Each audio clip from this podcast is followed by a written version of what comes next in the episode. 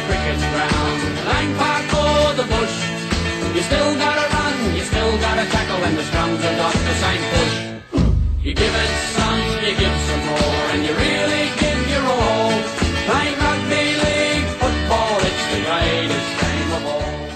Back to the Final Tackle podcast. I'm actually in the beautiful town of Bondi. Uh, first time I've actually ever been here, so I went for a swim. And I'm joined by former Roosters, Warriors, and Hull FC winger Todd Byrne. Thank you for joining us here, man. Thanks, pleasure to be here. First of all, tell us a bit about your upbringing. Are you grassroots? Did you grow up in the Bondi area, or No, I uh, grew up in uh, Maroubra, Okay. a couple of beaches to the south. Yep. Uh, so I suppose in a footy sense, I started playing when I was like four years old for a team called Southeastern, okay? uh, which is out at Malabar. Yep.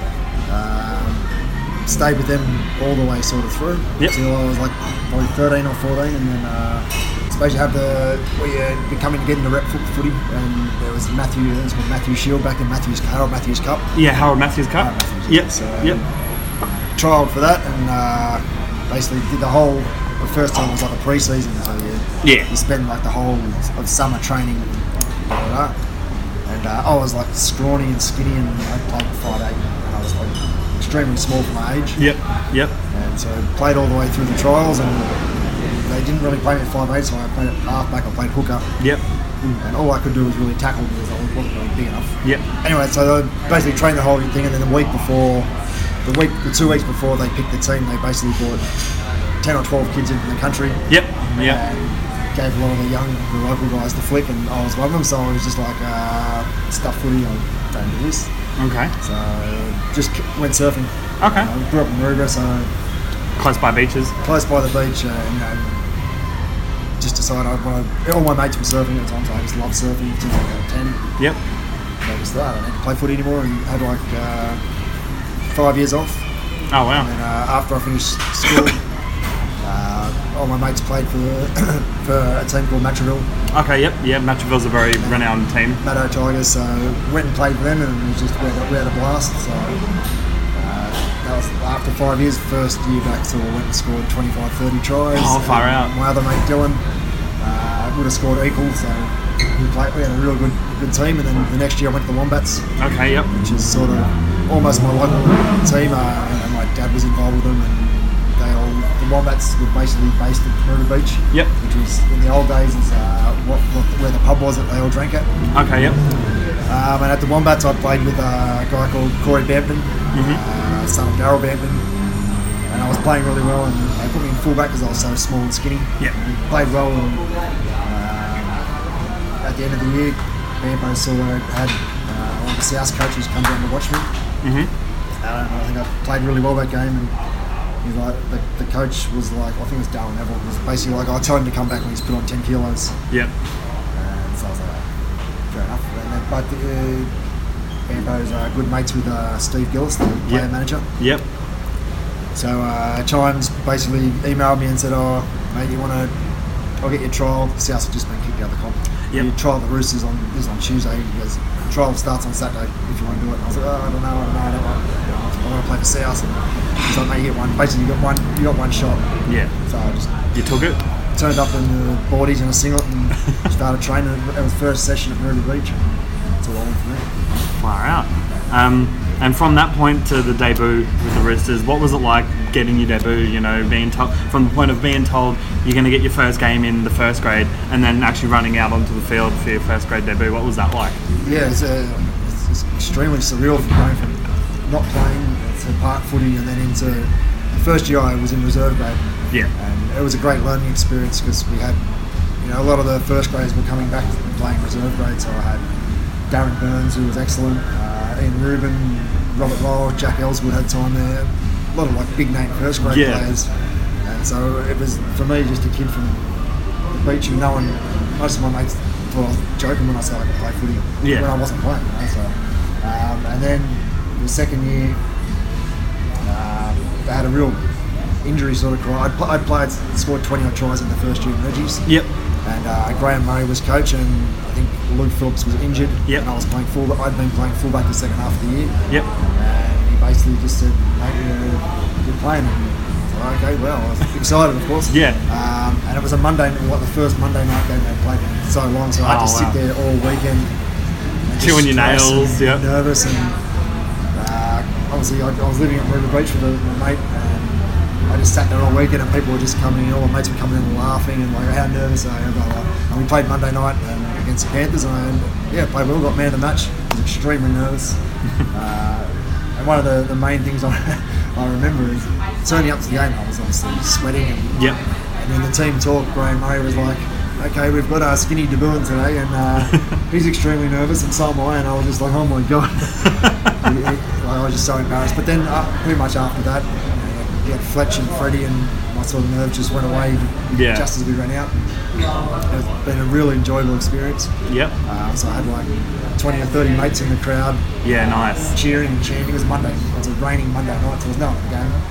Um, but I got drug tested after the game. Was so dehydrated I couldn't piss, so I ended up having to stay behind for like two hours. Far out. So that- everyone went back to the club and did the presentations, and I wasn't even there. So Oh wow. pretty, Um, pretty memorable. Yeah, and um, unfortunately, speaking of against the Panthers, um, most notably the 2003 Grand Final, when you were all but certain to score the try. You know, just come on. I think it was like the 50 something minute. Yep. They've kicked it. You've they've passed it over to you, and you're down the line. And then Sattler tackles you. What was going through your mind during that moment, sort of Um, thing? Just run. Well, it was a re- it was a really uh, wet. it was. It, it was. I've rewatched it yesterday. It, it was bucketing It was down that bucketing night. down. And there's, there's a lot of things about that game that were just things weren't really going, didn't really go our way all the time. Yep. Uh, but that particular thing where I, was back on my in, my end goal, uh, I think it was the last tackle. Yeah, it was. It was last fourth tackle. Yeah. And I think Ryan Girdler kicked it and it He did. rebounded off someone One- in our team, wingy Yep. maybe. Uh, I think someone. Yeah. And Freddie picked it up, so I basically sprinted and caught the ball and in the same sort of motion palmed off uh, Luke Lewis. Yes, you did. Yes. Um, and as I started running, being not, I don't have terribly good biomechanics, very tight through the hips and quads and what, Yep.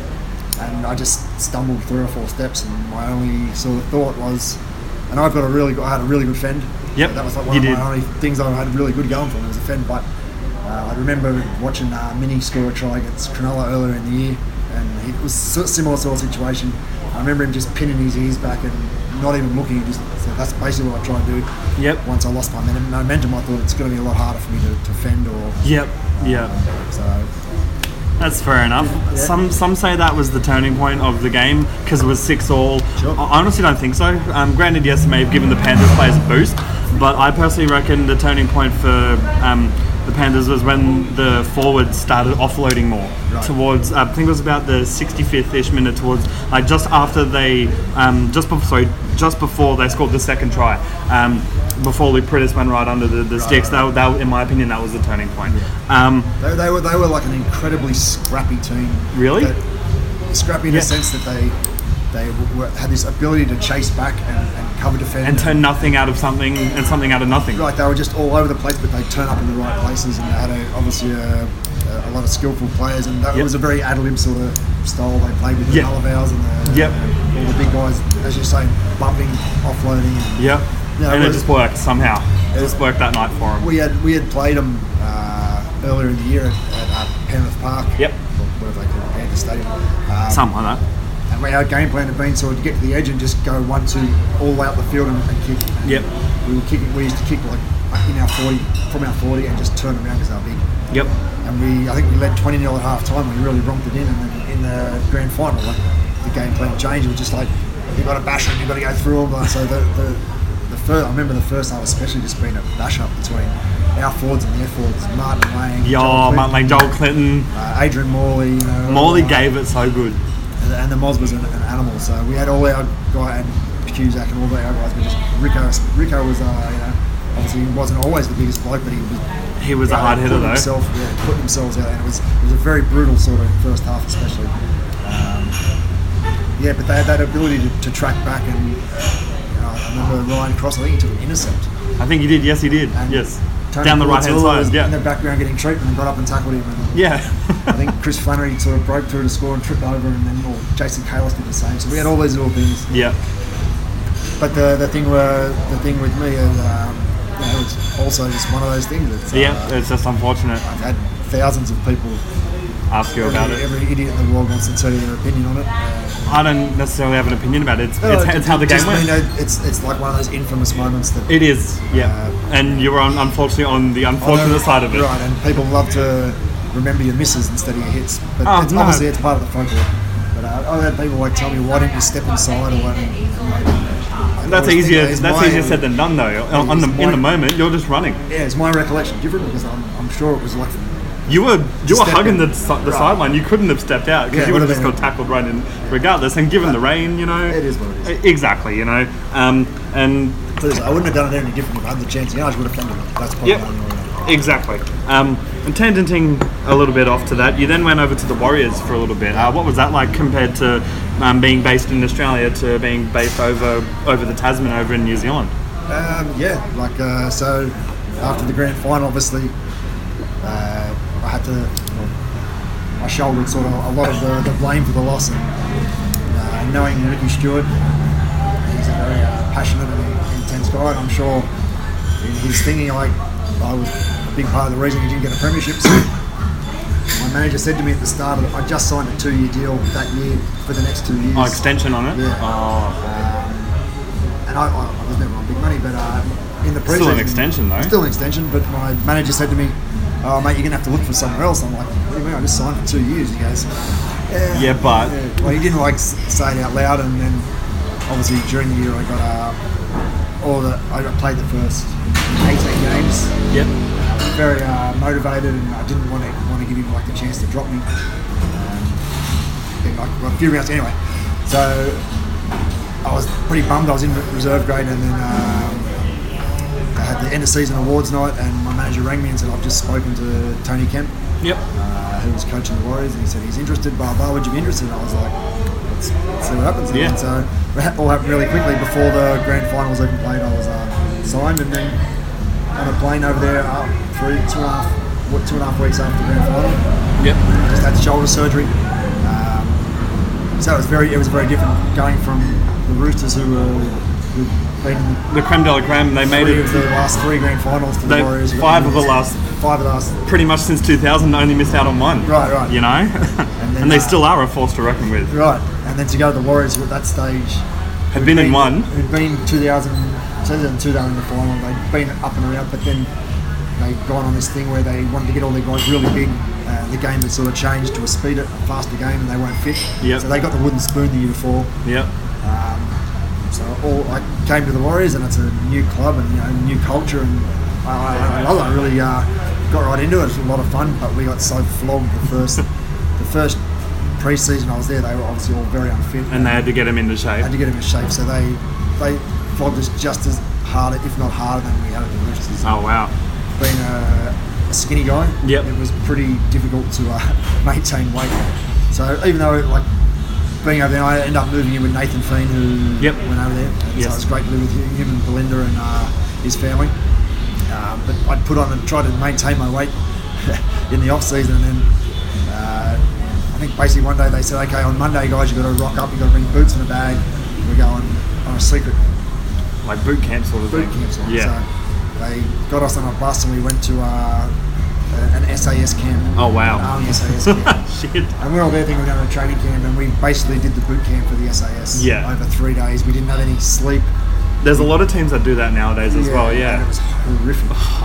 you, you're basically carrying like a shell, a missile shell around, putting it on the ground. You didn't, uh, so you, did, you were up at 3.30 in the morning, didn't sleep, doing push-ups. So the three or four kilos I put on over the, I lost. Were gone. Yeah, so Yeah. I went back to being as skinny as I was.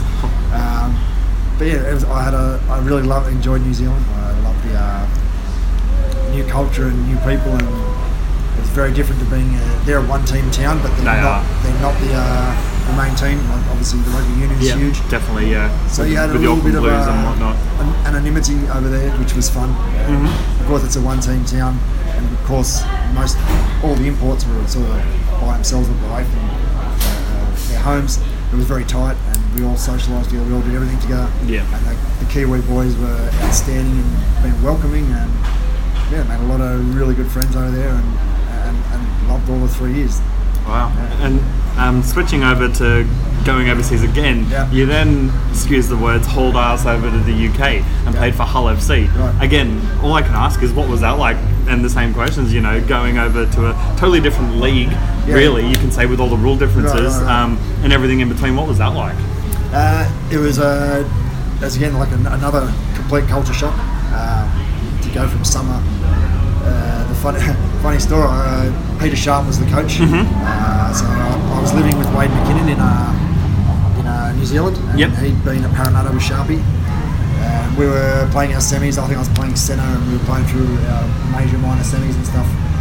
And um, yeah, Sharpie rang Wado and said, "Oh, no, we're looking to take Skinny over to Hull." And later I was like, "Yeah, bro, go for it." Yeah. blah, blah." So I spoke to Sharpie, and that, that all got sorted out. And uh, I, before I went, I came back to Australia and had a couple of weeks, and I met Brian Fletcher Yep. uh, down the north end over here at Bondi. Yep.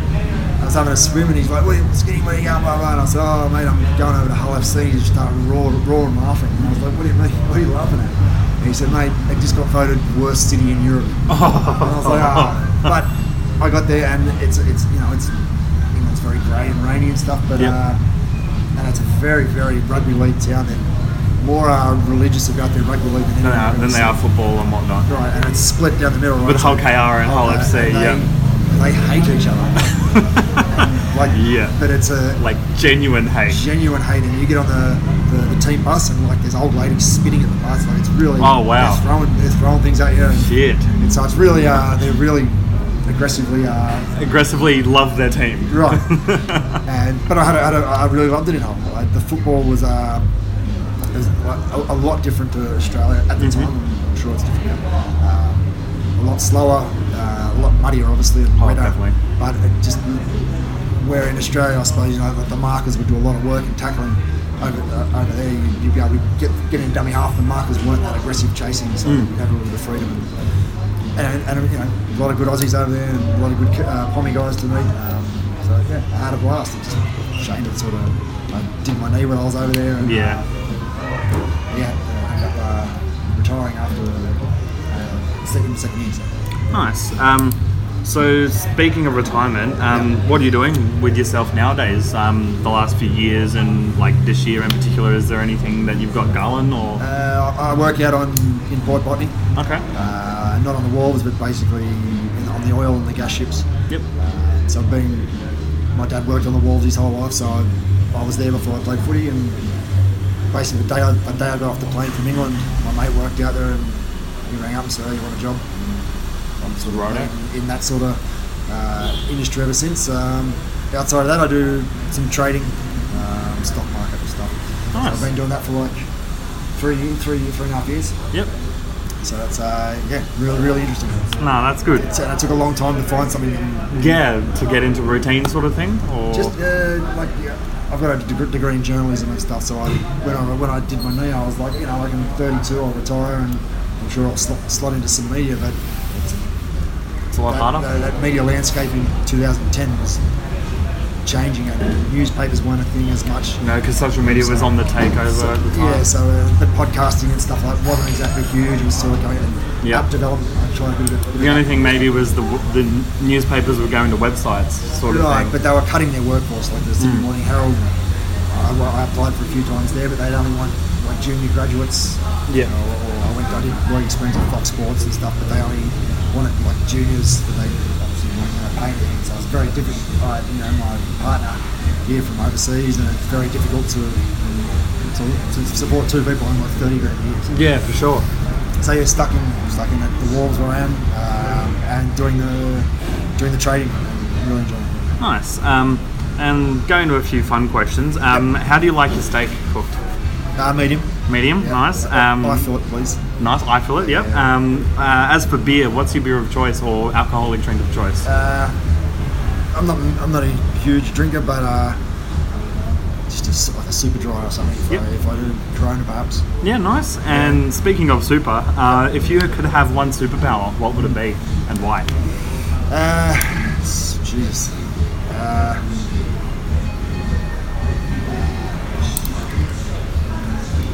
uh, read people's minds. How's that? Yeah, no, that's a good one. Uh, Joel Clinton said he'd, he'd like to be able to, not necessarily be able to read minds, but tell when someone's bullshitting. Right. So more or less just tell when they're lying. Right. I guess so. That, that's a pretty cool, good one as well. Uh, yeah, it's not not that hard to do actually. No, that's true. If you, especially if you know the person. Yeah. Just focus on what, what words they use and what words they, they omit and then their body language and then you get a pretty decent idea. Uh, which coach was most beneficial for you during your first grade career? Do you reckon? Um, I think they were in all uh, in different ways. They were all very beneficial. Yep. Uh, and I think that also depends on how an individual player is motivated. Uh, so, like, when I first, uh, when Ricky Stuart first came to the club, the, the thing that was most about, I, not, I most about noticed most about him, extremely intense, Yep. uh, and very passionate about it, but he put a lot of faith in people. And for me, I, don't, I think when he came out and played three or four games, Yep. and had like inj- this massive injury crisis with 12 or 14 first graders out. I think we played Newcastle, and so the whole, te- basically the, the majority of the team was reserve grade first grade, Yep. playing Joey Johns and Italy and stuff. And so I was playing on the wing, and he just he just went and said to me, mate, I know how I know you can defend, and this is all I want you to do. I don't even want you to worry about anything else. Just go out there and do that. And I went out and do it. And he would after that I stayed in first grade for a while, then went back and forward. But he would basically always take me aside, and he had a lot of. Uh, uh, he was very honest. He had a lot of a lot of trust in me. Yeah. So like he told you what he needs you to do and told you what you don't need to do. Yeah, You know, very- do it and I'm happy, sort of Right, thing. and that was a, that was always a big thing for me. If I felt that the, the coach believed in me, I, I would perform. Yeah.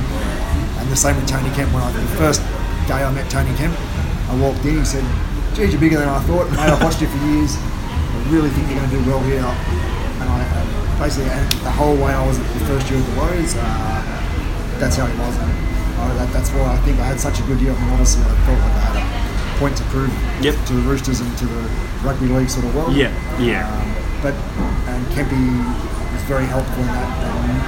And even when I was injured and I was worried about losing my spot, he would always take me aside and say, "Mate, you, you, you do. You go out there and play the way you want to play. I know what you can do." And that that was very helpful.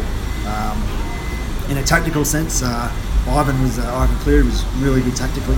Yes. Um, and he's always, you know, very calm. He's he's a very calm sort of guy, uh, but technically, technically very good. Always very studious and reading stuff, and, um, and that was a bit different in the very as it's very quiet compared to like Ricky Stuart who would go off his tree a lot. He would, yeah. in that kind of passionate way, but. It took me a long. I suppose I, with Ivan, it took me a long time to realise uh, how to get the best out of myself while he was coach. Mm-hmm. For the first, I injured my, I broke my arm the first year, but it, it took a while. But by the, the last year I was there, I, I, I sort of acclimatised to his sort of style and learned a lot about my own sort of motivations and stuff. Um, Yep. He did some things like brought in sports psychologists and different styles of training, and I really benefited uh, from that. One second, just gonna. Sorry. Um, and continuing on with the which coaches were most beneficial. Um, so you've covered Sticky Stuart, you've covered um, Tony Kemp and Ivan Cleary. Uh, what about um, the coach you had at, at Hull? Okay, so when I first arrived was Peter Sharp. Yep. And, and anyone knows Sharp, he knows he's a character. Mhm. Um, and, and I, you know, when I first got there, I, and it's a, it's a high, high pressure in Hull. Uh, Mm-hmm. The, owners are very ruthless, um, especially in Australian home Australian coach. The pressure is on to get results straight Oh, for sure, yeah. Because there's a sort of, I don't mean to put, um, fuck the word, put shit on the Super League, but the NRL is definitely a, a, a bigger, um, skillful level compared to the Super League. Right, so right, right. agreed, if there's an Australian coach that's come over, there's an you know, expectation yeah, to get results gonna- within two years at least. Yeah, and Hull were a team. They the few years previously they'd been in the top three or four, Yep. but they'd fallen off. And Sharpie was. I remember him picking me up one day for training, and driving and saying, "Oh, you know, Skinny, I've got to get results. Uh, they'll, they'll, they'll, they'll punt me." And I was like, "Oh, Sharpie, blah blah." And we're talking about New Zealand and doing sports psychology and how it uh, how I benefit from it. Uh, and I was explaining it, and he was just like, mate, you've got to sit down and tell me how to do it. I've got to learn how to de-stress. and, uh, so he was there, and he, he was great, but uh, the team wasn't performing, and there's a, at that time, like you get on the team bus and there'd still be guys eating pie and pie and coke or chips and coke Far out. going to a Super League match. And so most of the Aussies were just like, oh my god, what, what the earth is going on here? Yeah. And um, in the end, uh, I think halfway through the season, he got Pete got Sharpie got the sack, Oh. uh, which was a shame. He's a lovely bloke. Uh, and then Richard Agar took over. Okay, yeah. Uh, and Rich was uh, he was a, he was he was assistant coach, and he was great. He had he was a real was another character, real funny guy, real good knowledge of uh, league, and we went really sort of well under him. We made the Challenge Cup final in Yeah. 2008. Yep. Uh, we didn't win, uh, and then he, he still made it, though. We still we made it there. We had you know, and you know a lot of a lot of stories come out of the, that sort of thing. We, we had a you know, great. We were like the massive underdogs against St Helens, and we led with five minutes to go, 12-10. but yeah, we had a lot of dramas. Uh, Adam Dykes was our halfback Yep. Oh wow. most of the year, and every time Dykesy played, we'd win. He- He just had it on a string, but he had lots of issues with injuries, and he injured himself and wasn't being able to play. I thought he was right for the, the final. Was a big drama with him not playing. So we basically had uh, Tommy Lee, who was halfback slash hooker, played. Uh, we had a young kid, Tom Briscoe, Yep. who went under. He's played for England quite a bit. He was a, Yeah. enormous. Uh, but yeah, we led 12-10 with five minutes to go, and we dropped the ball for the kickoff, and they scored two quick tries. Oh. Uh, but yeah, Richard Agar ended up ended up coming out and helping out with St George. Yep. Uh, fantastic coach, fantastic bloke. Um, yeah, but obviously I, I learned a lot off, off everyone. So Wow. that's one of the great things about footy is you get to meet some people and, Yep. and coaches and, and see how how things work.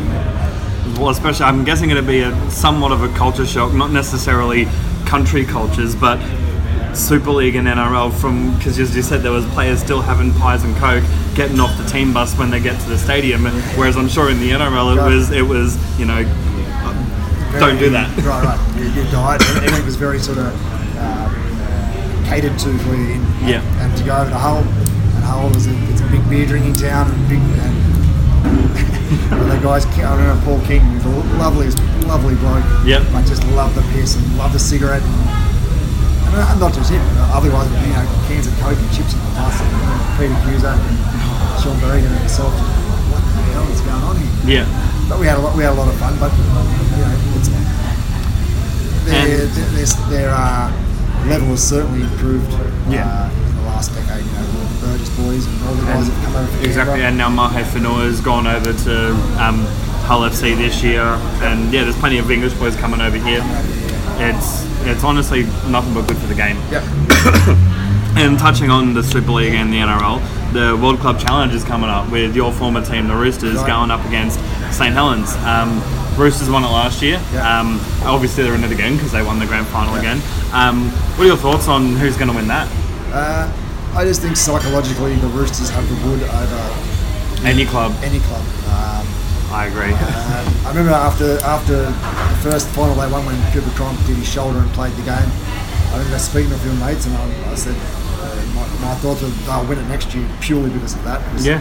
They beat Melbourne, who's like the, the yardstick for the last decade, with 12 men and they flogged them. Mm-hmm. Every other team is, must be thinking subconsciously how on earth do we beat this, these guys? Honestly, agreed because I, I've spoken to some former players, as everyone knows, and everyone seems to agree that the Roosters they don't have a team; they've got a squad. Right. Is what they've got. Like honestly, anyone can come in and fill in for anyone, Right, and they're just as skilled. Right. And I, I can't fault the Roosters. I wouldn't be surprised if they're at least in the preliminary final this year coming up. I, reckon.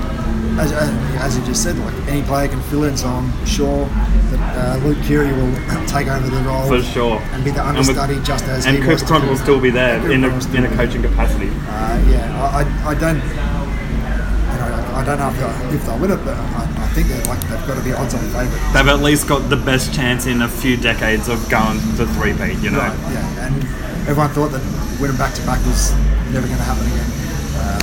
But yeah, I, and to see what they, they actually do, just seeing social media, they're, they're all as a team. They're in Barcelona, training, I saw that the other day, yeah. and they all look like a very together squad that is basically a family as much as a footy club. Exactly.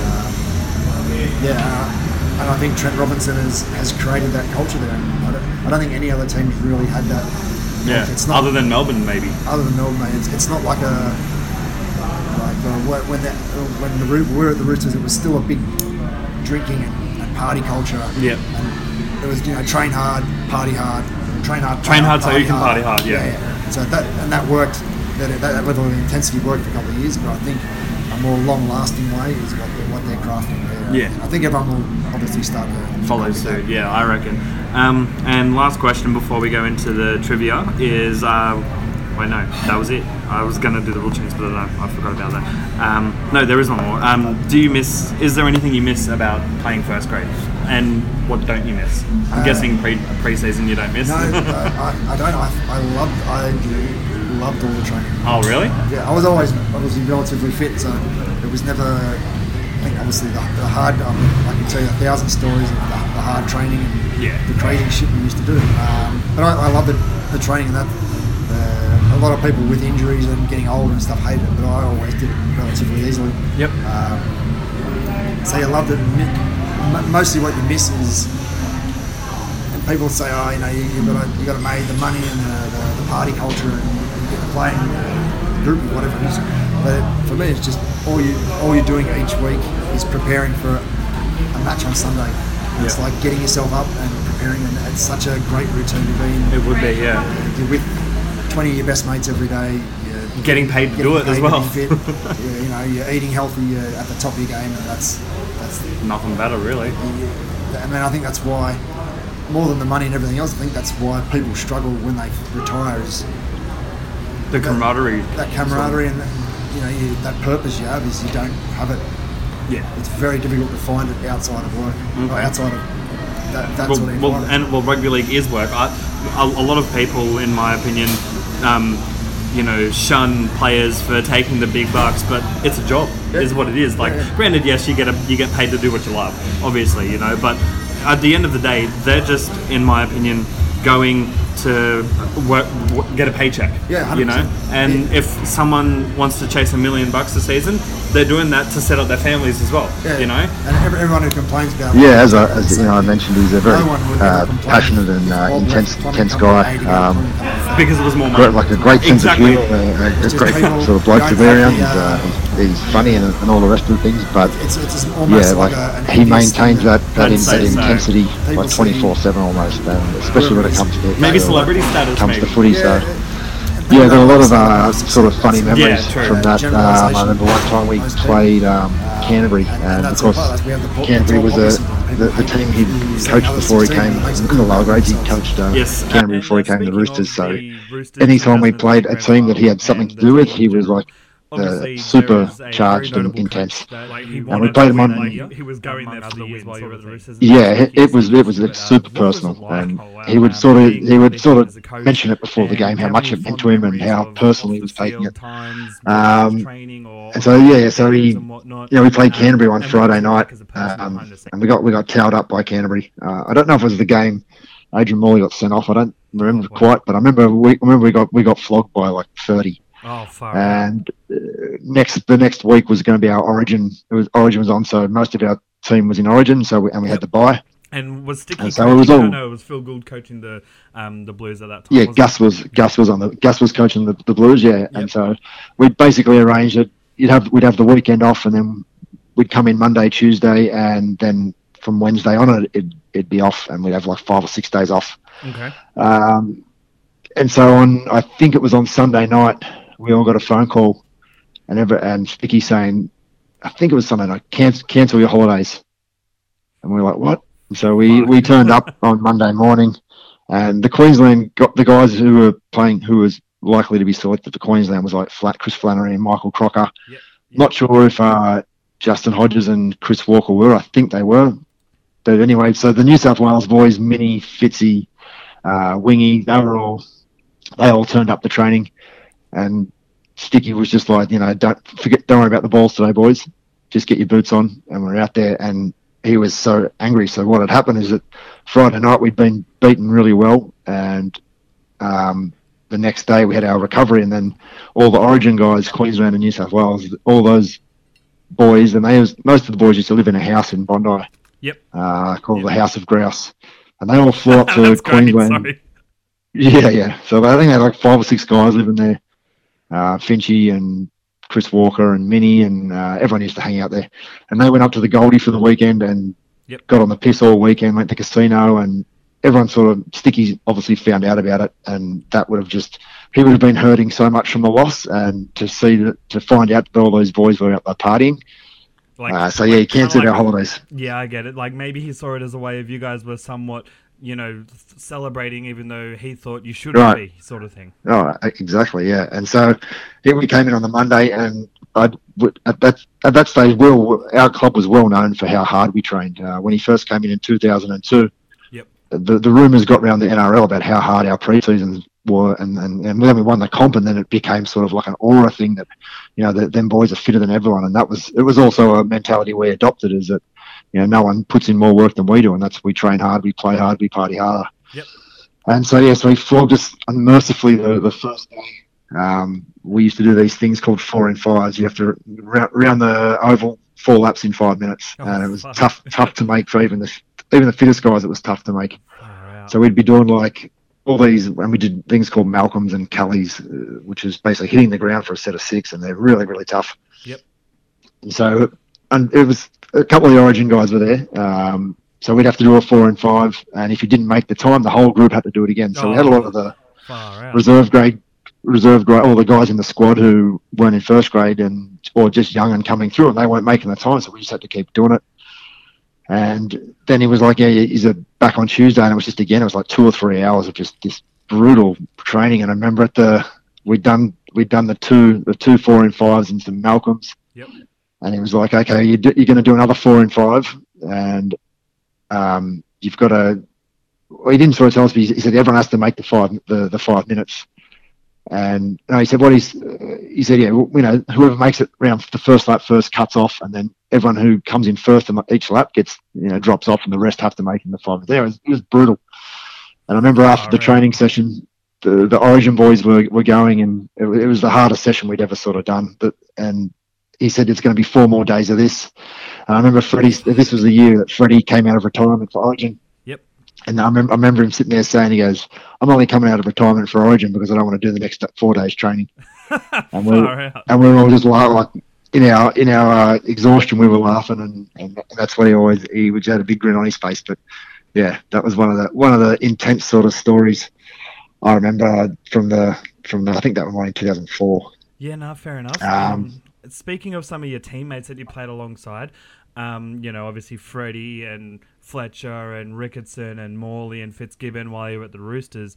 Um, do you have any fond memories of them? And you know, Yeah. shenanigans sort of thing that you guys got up to. Yeah, uh, I do have some fond memories of the, the my time at the Roosters. Um, some uh, like uh, there were some big personalities at the club. You, you know, your, your Fletchers and your your Rickos were like the the ringleaders of the club, and it was a very much a train hard and play hard and party harder culture. Um, What but one of the your- things that I was going to say, sorry. What about? Um, do you have any notable um, partying memories with, with any of those big names? Um, yeah, yeah. I mean, obviously a, a lot of things, but some of the more notable ones for me was like, uh, was when, in 2001 when I debuted. I the thing was, I'd played two games and um, Graham Murray was coach, Yep. and I was in the in the I was uh, Luke Phillips was injured, so I was on standby to play for him. I remember doing a video session and uh, Muzzer was very um, very laid back in his approach, and he was like, "Oh, boys, just go out there, and this is what we're going to do this week, and look upstream." That was one of his things. Look upstream and just play what you see, and da da da. And I'm only like a young kid, first in first grade, and so we ran out onto the field and started doing some laps to warm up. And I remember Fletch and Rico looking at each other and saying, "Fuck, we're not doing that." Like that was uh, uh, the game plan that Muzzer had said was go and do this and just play what you see, and they're like. Fuck that, we're not doing that. And I was just, I remember just sitting there going, oh my god, is this how is this what first grade's like? And but that was uh pretty much where the, the club was at in 2001. Didn't have the greatest year, and that was uh after that is when Sticky came in. But yeah, we had some uh fanta- fantastic times. Our trips away, uh, either you know during the year for weekends away or um uh, post-season trips were, were were fantastic. Not a lot of stuff you can probably put on the record, but just some big big personalities and yeah we had we had a lot of fun a lot of a lot of lot of uh know laughing and taking the piss out of each other and yeah a lot of good times Yeah, nice. Um, and crossing over the Tasman to your um, Yeah. to your days in New Zealand, um, some of your teammates, you know, um, synonymous with the Warriors, you know, such as Stacey Jones. Um, obviously, Right. the coach. Um, I think I'm not sure, but maybe I think Daniel Anderson was the coach there at some at, at one point um, while you were there. And just in general, what was it like? Um, and what are some of the stories you have about that that team as well? Yeah, well, Daniel, Daniel Anderson left the year uh, before I came. So Oh, when I came, Kemp, Tony Kemp had just been announced right, coach for the first year. Um, and yeah, like there's some, you know, some big personalities, and then Stacey, uh, really quiet bloke, but really funny guy, and Stacey was very uh, tight with like uh, yeah, yeah, he lo- he loved he loved the beer and, and loved the chat and, and, and a game of cards and and Awen Guttenbeil was uh, very close to him, so they were always yeah up for a laugh. Um, yeah, we had a lot of lot of lot of fun times. It was a, a but for the that was mainly in the first year, and then there was a big shuffle, and then uh, Ivan became coach, and most of the culture around that re- revolved around uh, Ruben uh, Wiki. Yes. So Ruben's one of like the best guys you'll ever meet, and such a legend of the sport, and you know, so uh, the best trainer in the you know, does everything as best he can for himself, and he had such a great attitude, and it really rubbed off on the on the club. So what we used to do at the Warriors, we'd have he'd have a kava bowl, um, and that was good because it encouraged all the young guys not to go out and get blind drunk after a game and carry on. We'd all sit around the kava bowl and, and laugh with each other and play cards, and that was probably they were probably the, the funniest uh, stories I I have of uh, New Zealand. Any, Um, a- any notable pranks while you were down in New Zealand? Because as we know, down in New Zealand, it's notorious of um, right. mainly in, in particular Ivan Cleary, who's mentioned in our previous episode when I interviewed Ivan of when a player that he was teaming with broke into his house and scared him shitless with the scream mask. Right, that was uh, Natty Wood, yeah. Yeah. Um, is there any notable things? Yeah, I do have a actually. Yeah, I do. Um, Yep. So in the second year of it, I was there. I think uh, George Gatis and Michael Luck came over from uh, the Cowboys. Yep, yep. And so it was another group of Aussies. So they, they them two moved in together. Um, and around the time, uh, Louis Anderson, who was one of the Anderson brothers, who was at the club, Yep. Had got a mobile. And this, remember, this is like relatively new time for mobile phones? Yeah, for sure. uh, had a mobile and he was he was texting a lot of the, the boys and saying, "Oh hi, my name's Penny. Do you remember me from you know the night out or something?" And he, I think a few of the boys laughed at it, and uh, we got the we got the Michael Luck got the phone, and he began te- texting Lance Hohaia, okay. and it was like, "Hey, hey Lance, it's Penny. I met you at uh, down in Wellington a few weeks ago, or a month ago, or six months ago. I can't remember what it was. Um, I'm coming up to Auckland. Would love to see you." And because Lance was one of the single boys at the time, and he and he bit, so he bit, and we were all killing ourselves laughing because we'd all go around to, to. Lucky's house, and so what we decided to do was to tell him that, um, tell Lance that because he didn't know where Michael Luck and George lived. So we, we, we said that this girl was staying at her auntie's house opposite where they lived, and they were in this like this uh, resort complex, and it was like a two-story thing, so you could basically sit and watch from uh, uh, you know on the balcony and watch over the street. so, so we, uh, yeah, we, we started texting him, come and pick us, pick me up at five o'clock. So at five o'clock, you know, Lance's car turns up and he's dressed to the nines and nice jeans, nice shirt, and he goes down, knocks on this door, and the person answers, and you can see him like gesticulating, like, "What? What are you talking about?" And he's looking at me. And so then we texted him. and We said, "No, no, no, no, not that door. Next door." Oh, You've got the wrong one. Jesus. So he walks out, walks out of the fence, walks out of the thing into the uh, the other neighbour, knocks on the door, and the same thing happens. Like someone answers the door, and like, "What are you talking about?" And Lance is a very well known face in New Zealand, so Yep. we were on we were on the on the balcony just killing ourselves laughing. And so then we text him again. No, no, sorry, Lance. It's not that next door. It's the other next door on the other side. And so, so the third the third time we got him, and he still didn't click. And he got in his car, and you could see him staring at his phone in his car. And he sort of took off, and we texted him, and we're like, "Where are you going? That's the opposite, wrong side of the street." And he eventually jerried, and we were just he, he hated us for a long time after that. He was very uh, very angry about it all. But that was one of the one of the stories, and That's a great prank. it, yeah, it worked. It worked so well, I he, because he didn't know George and, and Lucky that well at that time, and he didn't know where they lived, it, it just yeah, it worked a treat. So Oh. sorry, Lance, if you if you're listening. Yeah, Lance, if you listen to this, um, I'd love to get you on the podcast. um, to yeah, I think he's living over in the lives over in the states now, so Ah. that'd be a, a nice a nice uh, chat.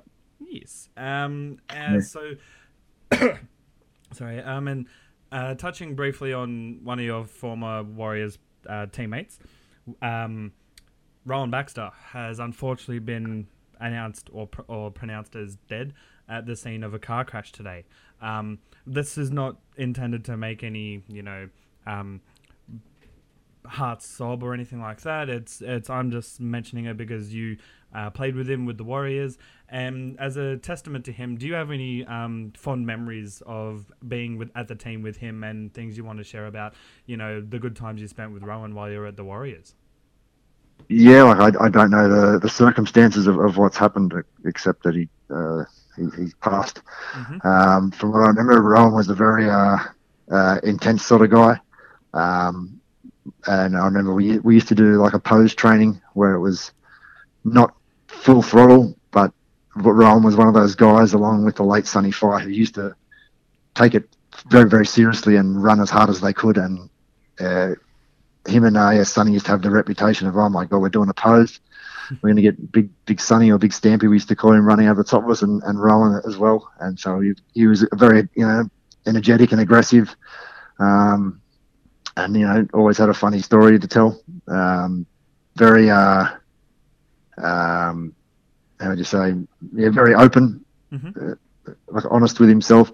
Um, but yeah, as I say, as to the circumstances, I'm, I'm not, I'm not sure what, No. what's happened. On, um, and it's sad for, for, for all, very sad for all involved, and uh, especially if it involves children and stuff. It's uh, terribly, terribly sad. Agreed. Um, and to finish off this call on a brighter note, um, let's uh, switch over to some of your stories that you may have of um, over in Hull, and just in general, any any memories that when you think about your time in in first grade, whether it was Super League or the NRL, what one never fails to make you smile?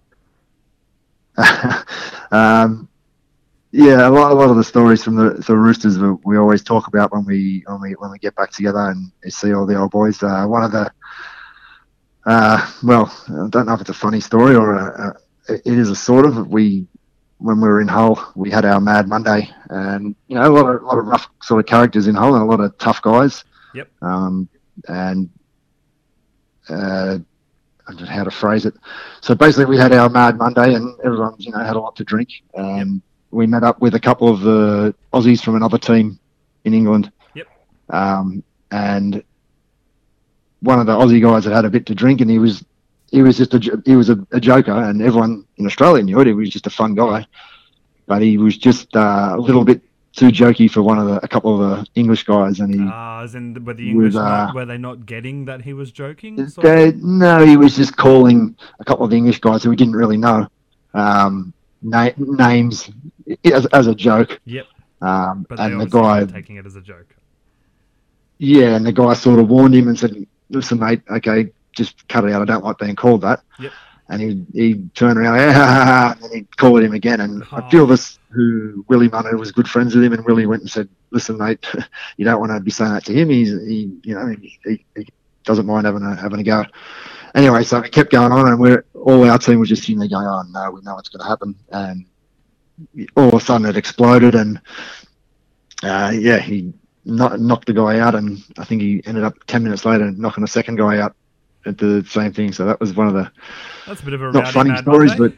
it was a it was a bit rowdy, but it was uh yeah, it was quite memorable for the wrong reasons in a sense. yeah. Um, I'm sure they're all good now, and I'm sure I know the guy from Hull is, is doing well, and it wasn't really his fault. He tried his best to uh, keep a lid on it, but uh, after all the, the drinking and stuff, uh, he couldn't. Uh, couldn't, uh, yeah, yeah, yeah. That that was yeah. That's one of the one of those stories that you uh, um you remember from from footy, and also you know we had funny guys in Hull. There was a guy, a guy named Jamie Thackray.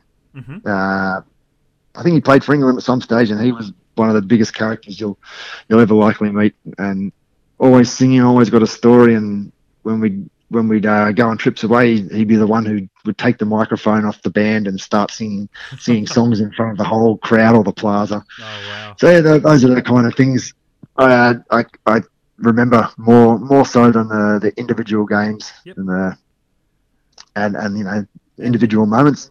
And who was the main jokester while you were while you were at the Roosters?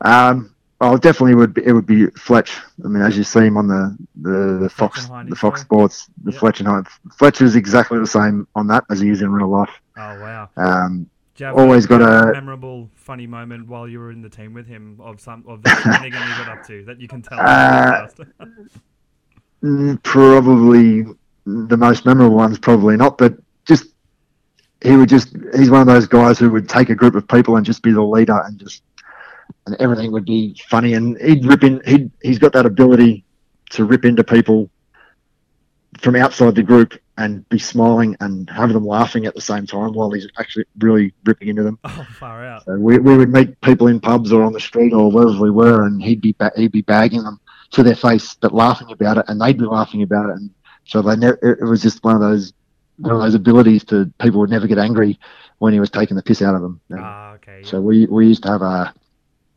yeah real real fun time when uh, whenever Fletch was uh, uh, leading proceedings. Nice. Um, Yeah. Well, I mean that about wraps that up, really. I just obviously. um, and to wrap it up, we've got um, we're bringing back this year the a thing called Try Time Trivia, which is six NRL trivia questions to represent a set of six tackles. You know, um, just quick fire sort of thing. Um, don't have to know them, you know, etc. Uh, you ready? Yeah. Okay. Question one: Which position did Ryan Girdler play for the Penrith Panthers? Centre. Yes. In 2008, what club won 40 to nil over Melbourne Storm in the grand final? Uh, Manly. Yes. What year was Wally Lewis inducted into the Immortals? No idea? Okay. Uh, 99.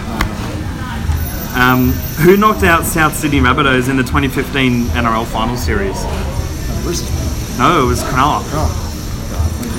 And we got two more questions. Yep. What year did Lewis Brown debut for the Sea Eagles? Lewis Brown debut at Manly. Yeah. Wow. uh, it would have to be before he went to before he went to the Warriors. He was, I thought he was on Tigers. It'd be like 2007.